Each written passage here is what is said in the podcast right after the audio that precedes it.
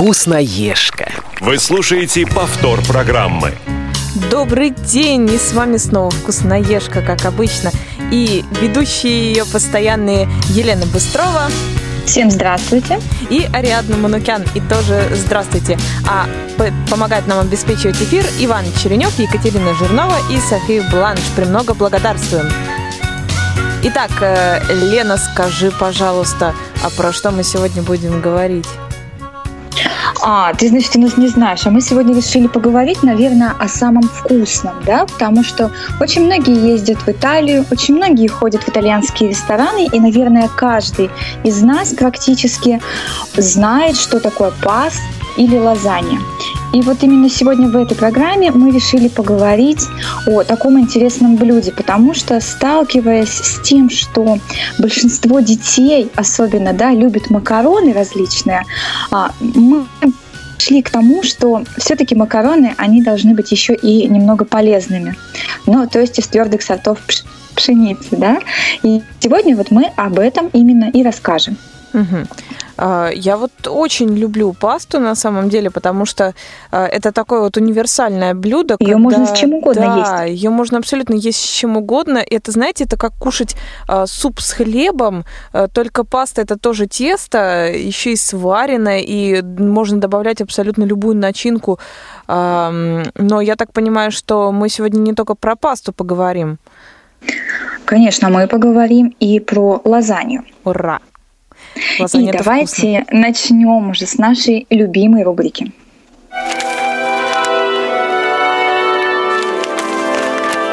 Тетрадка. Ну что у нас сегодня в тетрадке? В тетрадке у нас история возникновения макарон. Макароны изобрели очень давно, и точно установить время и место сейчас невозможно. Известно лишь, что макароны были известны еще а, в четвертом тысячелетии до нашей эры. Представляете, насколько давно это было? В египетских гробницах находили изображения людей, которые занимались изготовлением лапши. Да и в саркофагах находили остатки положенной для долгой дороги в царство мертвых лапши. То есть а, длина лапши, видимо, она и символизирует вот этот вот путь. Интересно, кому принадлежала идея высушить тесто, а затем отварить его. Но это мы уже не узнаем никогда. В этрусском некрополе э, Брандитачча э, найдены барельефы, датируемые IV веком до нашей эры.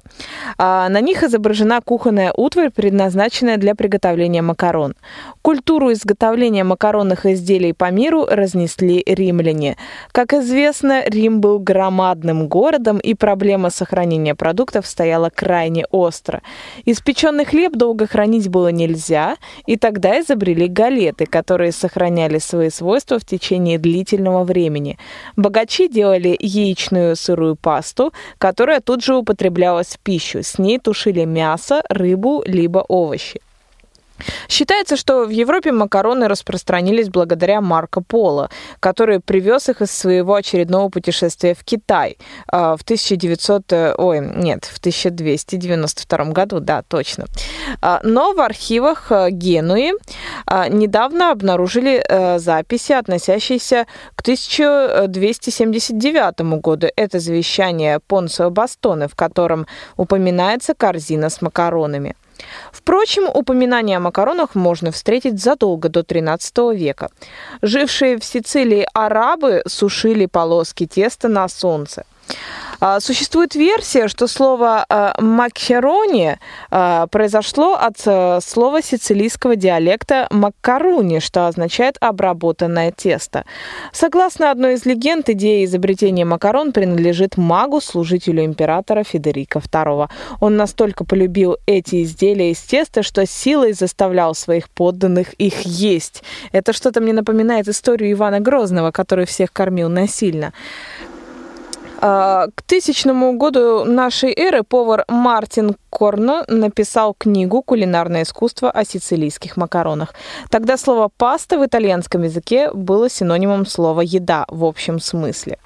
А, ну и таким вот образом, продвигаясь по а, разным традициям, мы приходим э, к тому, что а, происхождение слова макароны действительно очень много. Согласно одной из э, версий, причудливые изделия из теста изобрел житель Неаполя, владелец таверны Марка Арони. Однажды его дочь играла с тестом, сворачивала его в длинные очень тонкие трубочки и развешивала их на веревке для белья.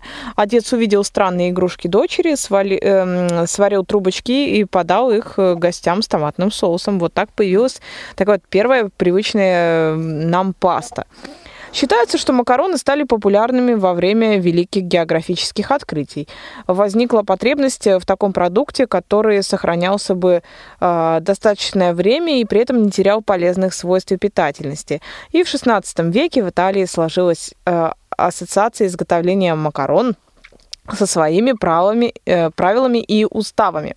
Причем э, в разных городах изготовителей макарон называли по-разному.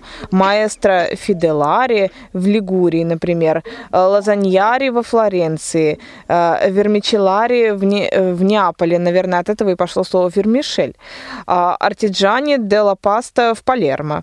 И тесто готовили по-разному. В Неаполе тесто месили ногами, затем сжимали самодельным прессом – а, на котором сидело пять работников.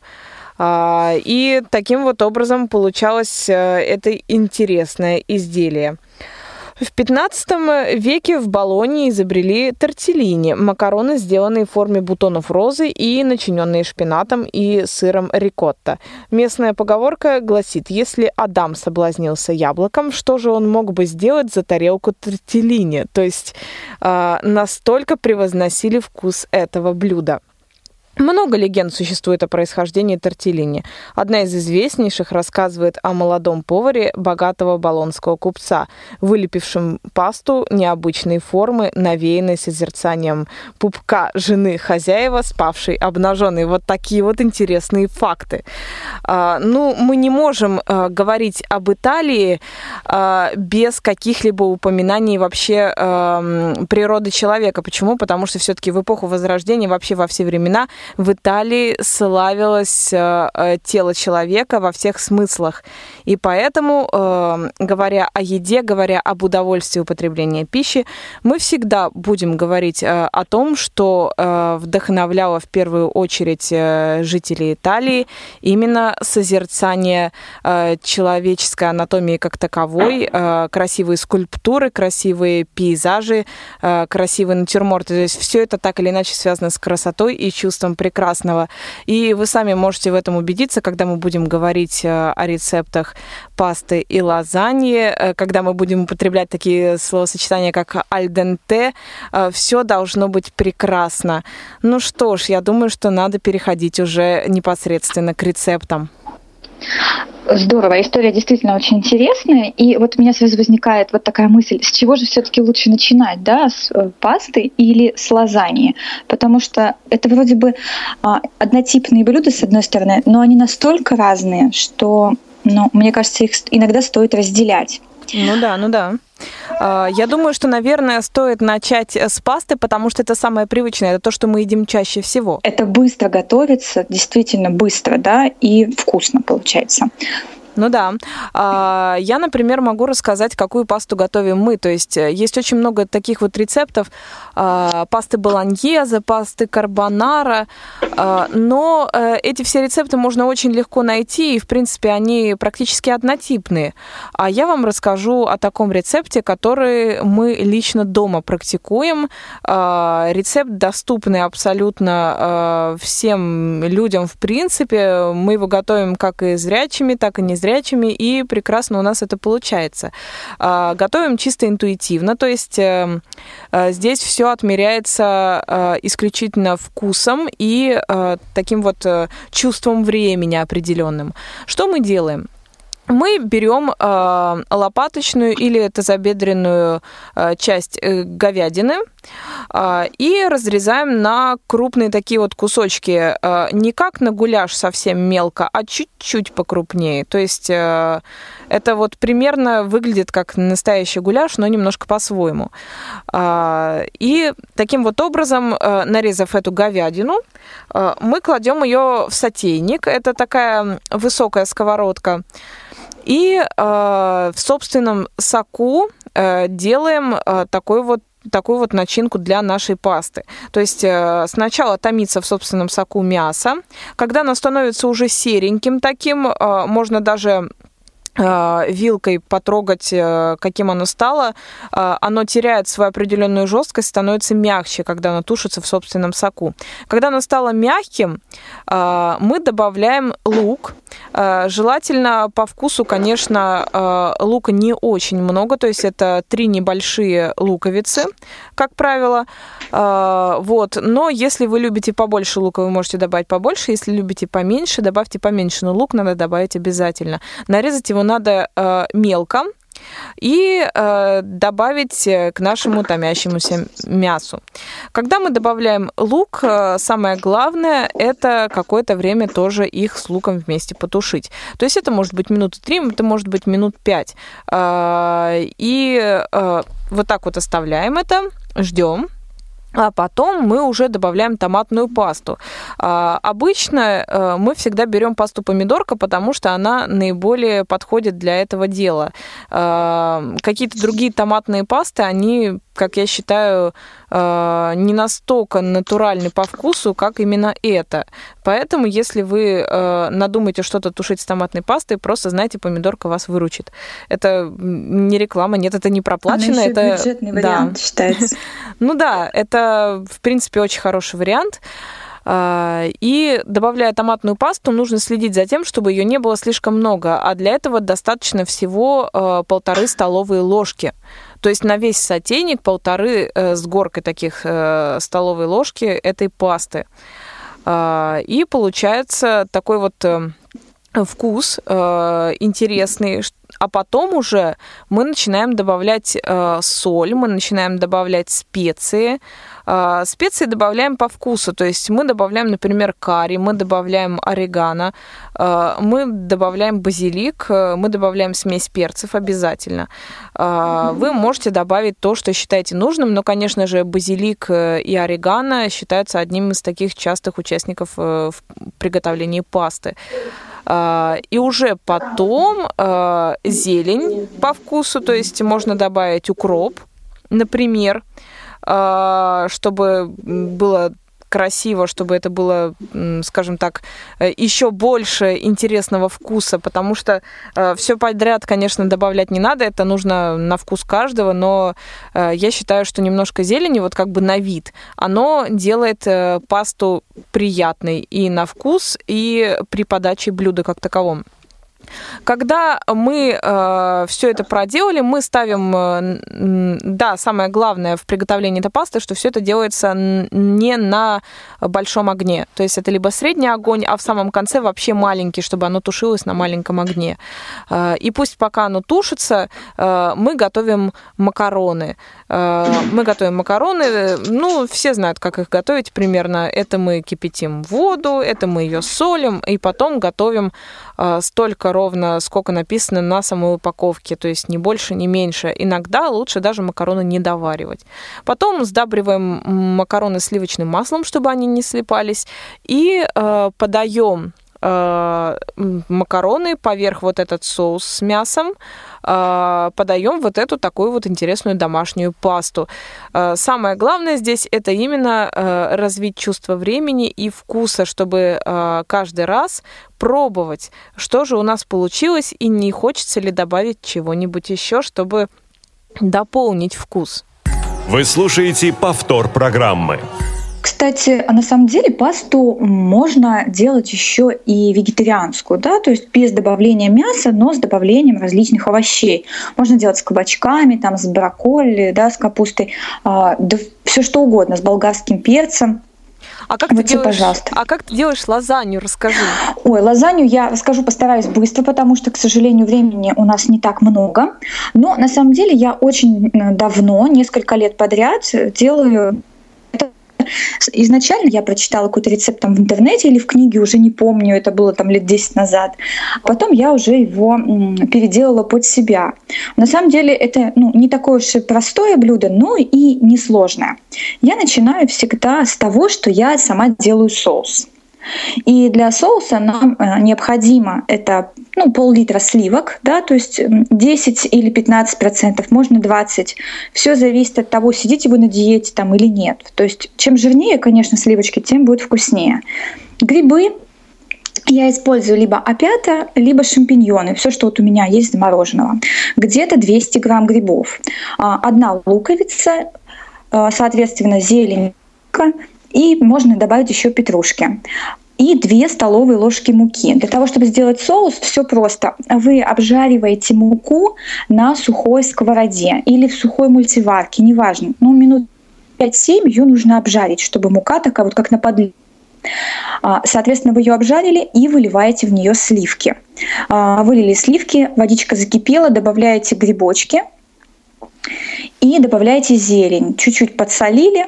Соответственно, можно поперчить, если вы хотите. Если нет, не обязательно. И вот это все вы тушите минут так 20. Хорошо тушите, но не на большом огне.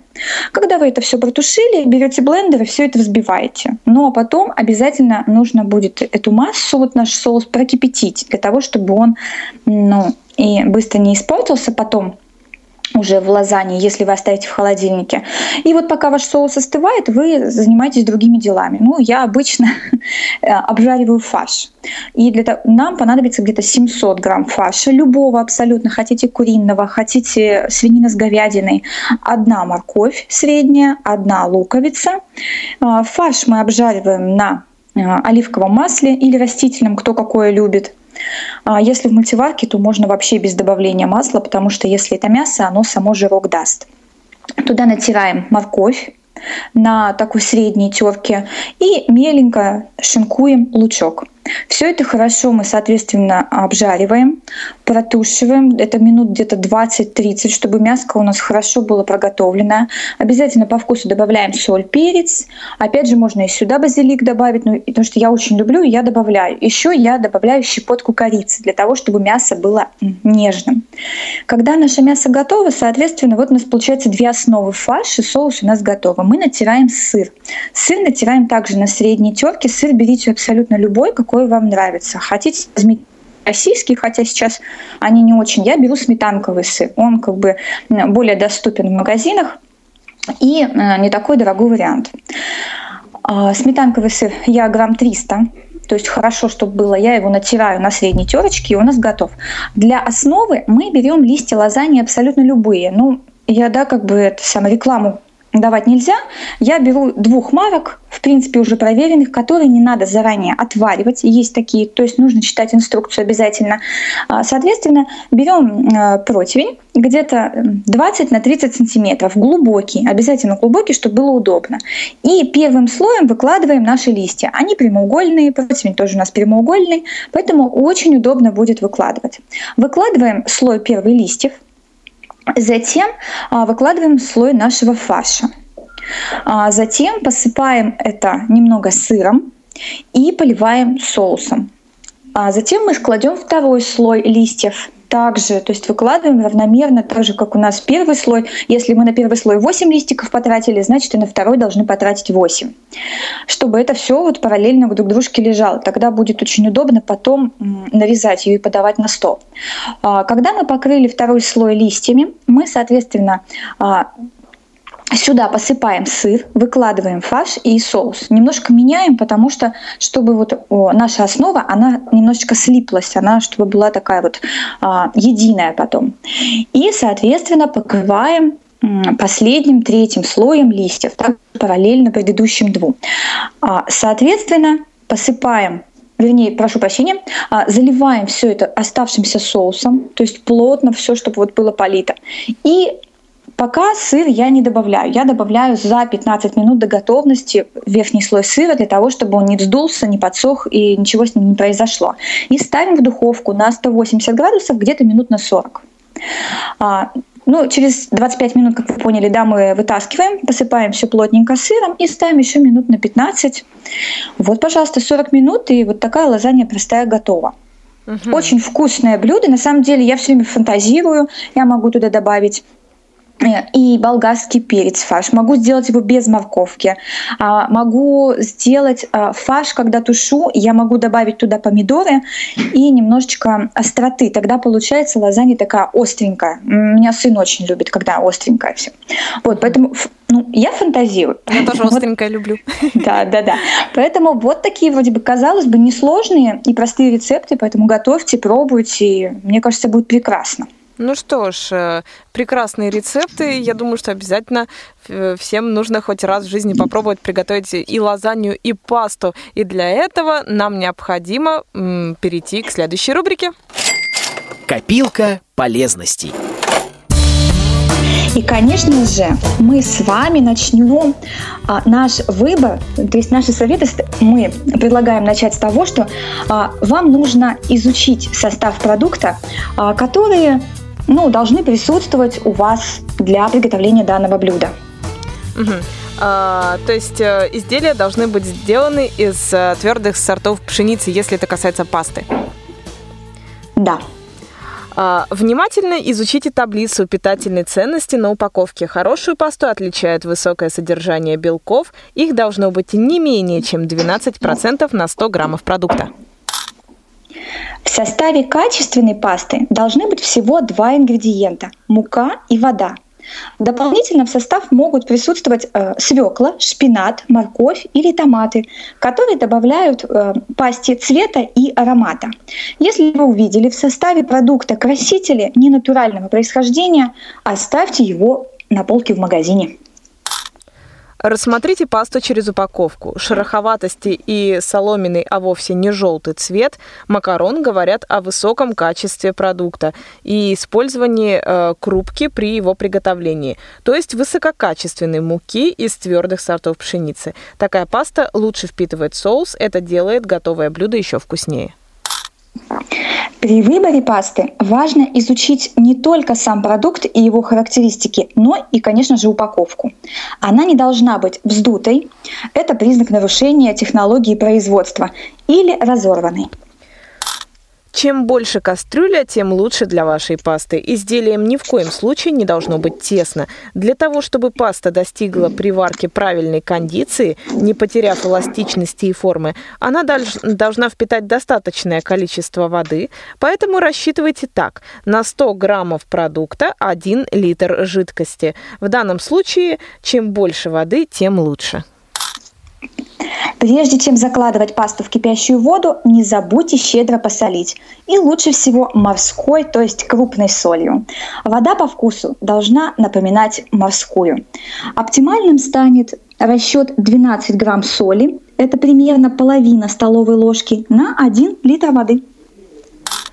Теперь пришло время засыпать пасту и засечь время. Если вы хотите получить хороший результат, ни в коем случае нельзя относиться к времени варки продукта скептически. Классический вариант пасты до состояния аль денте, что значит на зубок. Именно приготовленная таким образом паста сохраняет все свои полезные свойства. На упаковке может быть уже указано время приготовления пасты до состояния аль денте или до полной готовности. Доверяйте советам профессионалов.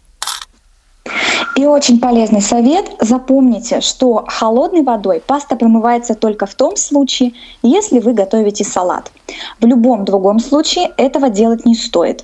Помимо того, что вы а, смываете с готового продукта крахмал, который помогает макаронным изделиям максимально впитать в себя соус, вы без необходимости остужаете данное блюдо. Вынимать пасту из воды можно двумя способами. Первый – откинуть ее на дуршлаг. А, в этом случае не рекомендуется оставлять готовый продукт в дуршлаге надолго. Не бойтесь воды, которая не успела стечь, ведь остатки варочной жидкости с частицами крахмала помогают пасте впитать соус, делая его консистенцию идеальной. Второй способ – вынуть пасту из кипящей воды шумовкой а, прямо в соус. А, мне больше нравится именно этот метод. Перемешав макаронные изделия с подготовленным соусом, не торопитесь раскладывать блюдо по тарелкам. Для полного единения ингредиентов готовой пасте нужно постоять еще минуты две. За то время вы можете заняться сервировкой стола и натереть немного пармезана для посыпки. Длинная паста так, такая же, как спагетти, например, фетучини, тельятели и лингвини, прекрасно сочетаются с густым однородными соусами. Томатными, с базиликом и чесноком, сливочным из нескольких видов сыра, классическим песто или бешамель. Э, еще один простой и вкусный вариант, подходящий к любому без исключения виду пасты и так популярный у итальянских крестьян. Много оливкового масла, перец чили, чеснок и пармезан. Паста большого формата – это канелони или папарделли, прошу прощения, крупные ракушки – и листы лазаньи идеально подходят для запекания в духовке. Здесь дайте простор фантазии и не обязательно готовить блюда в традициях классической лазаньи болоньезе. Ведь, как мы и говорили, начинить пасту можно всем, чем хотите. Сыром, овощами, соусом, мясом, рыбой, зеленью или грибами. Например, я, как большой любитель грибов, всем видам пасты предпочитаю соусом из порчини, из белых грибов. Полые макаронные изделия, как длинные макеранчини, так и короткие пенны и ракушки, в Италии принято подавать с разными видами рагу. Это может быть мясной фарш с томатным соусом, пассированные в оливковом масле овощи или лесные грибы со сливками и овечьим сыром пекарина. Здорово. Есть еще несколько секретов приготовления лазаньи. И для приготовления пасты в домашних условиях непременно потребуется пшеничная мука двух сортов. Высшего сорта и второго сорта – дурум а с маркировкой ГОСТа 16439-70. Замесить тесто по 250 грамм муки двух сортов. Высыпать горкой а в углубление добавить 4 яйца, соль и оливковое масло, всего одну чайную ложку. Тесто в пищевой пленке должно отдохнуть где-то минут 30 в холодильнике. Только после этого раскатываем на тонкие листы по 2 мм, нарезаем листы нужных размеров, то есть под посуду, большие или маленькие. При использовании покупной пасты для лазаньи прочитайте обязательно указание на упаковке. Дело в том, что некоторые производители рекомендуют не отваривать, а просто замочить листы пасты в воде. А, отваривать нужно как обычные макаронные изделия, если вы хотите именно отваривать, то есть это литр воды на 100 граммов продукта. А, немного оливкового масла не даст э, пластам слипнуться при варке. Не забудьте, настоящая итальянская паста чуть-чуть не доваривается. Лазанья томится в духовке где-то 40 минут, как я и говорила. И чтобы все равномерно пропекалось, откажитесь от тонкостенной посуды. Идеально подойдет керамика или жаропрочное стекло. Если выберете форму посуды для лазаньи квадратную, как я и говорила, сэкономите время, когда уже будете подавать к столу. Будет очень удобно. Разрезаться лазанья будет красиво, ровно и не разваливаться, если воспользуетесь э, секретом следующим. Слои э, пасты укладывать на начинку крестообразно нужно, то есть один слой вдоль, а следующий поперек. Сыр для лазаньи выбирается и добавляется в соответствии с рецептом. Это Пятый секрет. Классический выбор для лазаньи, а придающий сочность и характерный аромат – смесь сыров пармезана и моцарелла. В некоторых рецептах настаивают на добавлении сыров в каждый слой, в других – только сверху. Все по вашему вкусу. А, ну и на самом деле секретов еще очень много, как мы понимаем, а, очень много зависит от соуса, например. То есть э, вы можете выбирать один из самых популярных для лазаньи – это бешамель. И рецепты э, его очень распространены. Э, вообще и паста, и лазанья очень интересные блюда, они очень похожи и одновременно такие разные и очень вкусные. Лена, вот как ты считаешь, стоит собраться приготовить это дело? Я считаю, что собирайтесь, пробуйте, готовьте, потому что это очень вкусно и действительно вам понравится, и вы это будет самым вашим любимым блюдом.